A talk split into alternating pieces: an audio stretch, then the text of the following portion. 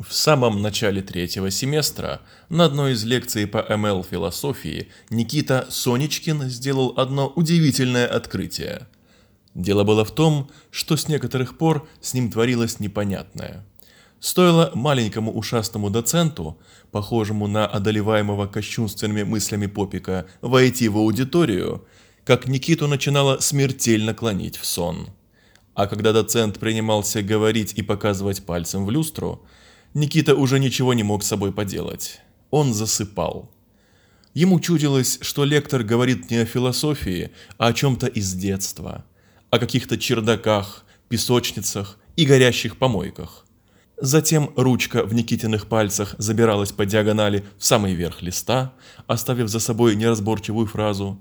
Наконец он клевал носом и проваливался в черноту откуда через секунду-другую выныривал, чтобы вскоре все повторилось в той же самой последовательности.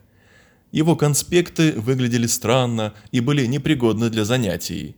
Короткие абзацы текста пересекались длинными косыми предложениями, где шла речь то о космонавтах-невозвращенцах, то о рабочем визите монгольского хана, а почерк становился мелким и прыгающим.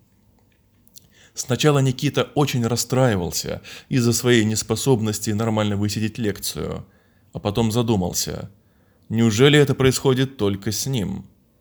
Он стал приглядываться к остальным студентам, и здесь-то его и ждало открытие. Оказалось, что спят вокруг почти все, но делают это гораздо умнее, чем он, уперев лоб в раскрытую ладонь, так что лицо оказывалось спрятанным – Кисть правой руки при этом скрывалась за локтем левой, и разобрать, пишет сидящий или нет, было нельзя. Никита попробовал принять это положение и обнаружил, что сразу же изменилось качество его сна. Если раньше он рывками перемещался от полной отключенности до перепуганного бодрствования, то теперь эти два состояния соединились. Он засыпал, но не окончательно, не до черноты. И то, что с ним происходило – напоминала утреннюю дрему, когда любая мысль без труда превращается в движущуюся цветную картинку, следя за которой можно одновременно дожидаться звонка, переведенного на час вперед будильника. Выяснилось, что в этом новом состоянии даже удобнее записывать лекции. Надо было просто позволить руке двигаться самой, добившись, чтобы бормотание лектора скатывалось от уха прямо к пальцам – ни в коем случае не попадая в мозг. В противном случае Никита или просыпался, или наоборот засыпал еще глубже, до полной потери представления о происходящем.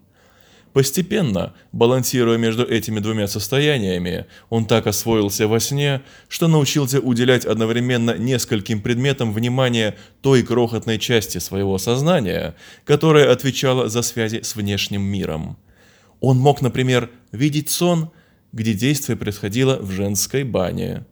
Довольно частое и странное видение, поражавшее целым рядом нелепостей. На бревенчатых стенах висели рукописные плакаты со стихами, призывавшими беречь хлеб, а кряжестые русоволосые бабы с ржавыми шайками в руках носили короткие балетные юбочки из перьев. И одновременно с этим мог не только следить за подтеком яичного желтка, на лекторском галстуке, но и выслушивать анекдот про трех грузин в космосе, который постоянно рассказывал сосед. Просыпаясь после философии, Никита в первые дни не мог нарадоваться своим новым возможностям. Но самодовольство улетучилось, когда он понял, что может пока только слушать и писать во сне. А ведь тот, кто в это время рассказывал ему анекдот, тоже спал. Это было ясно по особому маслянистому блеску глаз – по общему положению туловища и по целому ряду мелких, но несомненных деталей.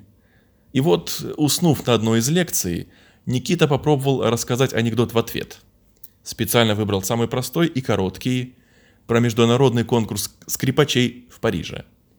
У него почти получилось, только в самом конце он сбился и заговорил о мазуте Днепропетровска вместо Маудера Дзержинского. Но собеседник ничего не заметил – и басовито хохотнул, когда за последним сказанным Никитой словом истекли три секунды тишины, и стало ясно, что анекдот закончен.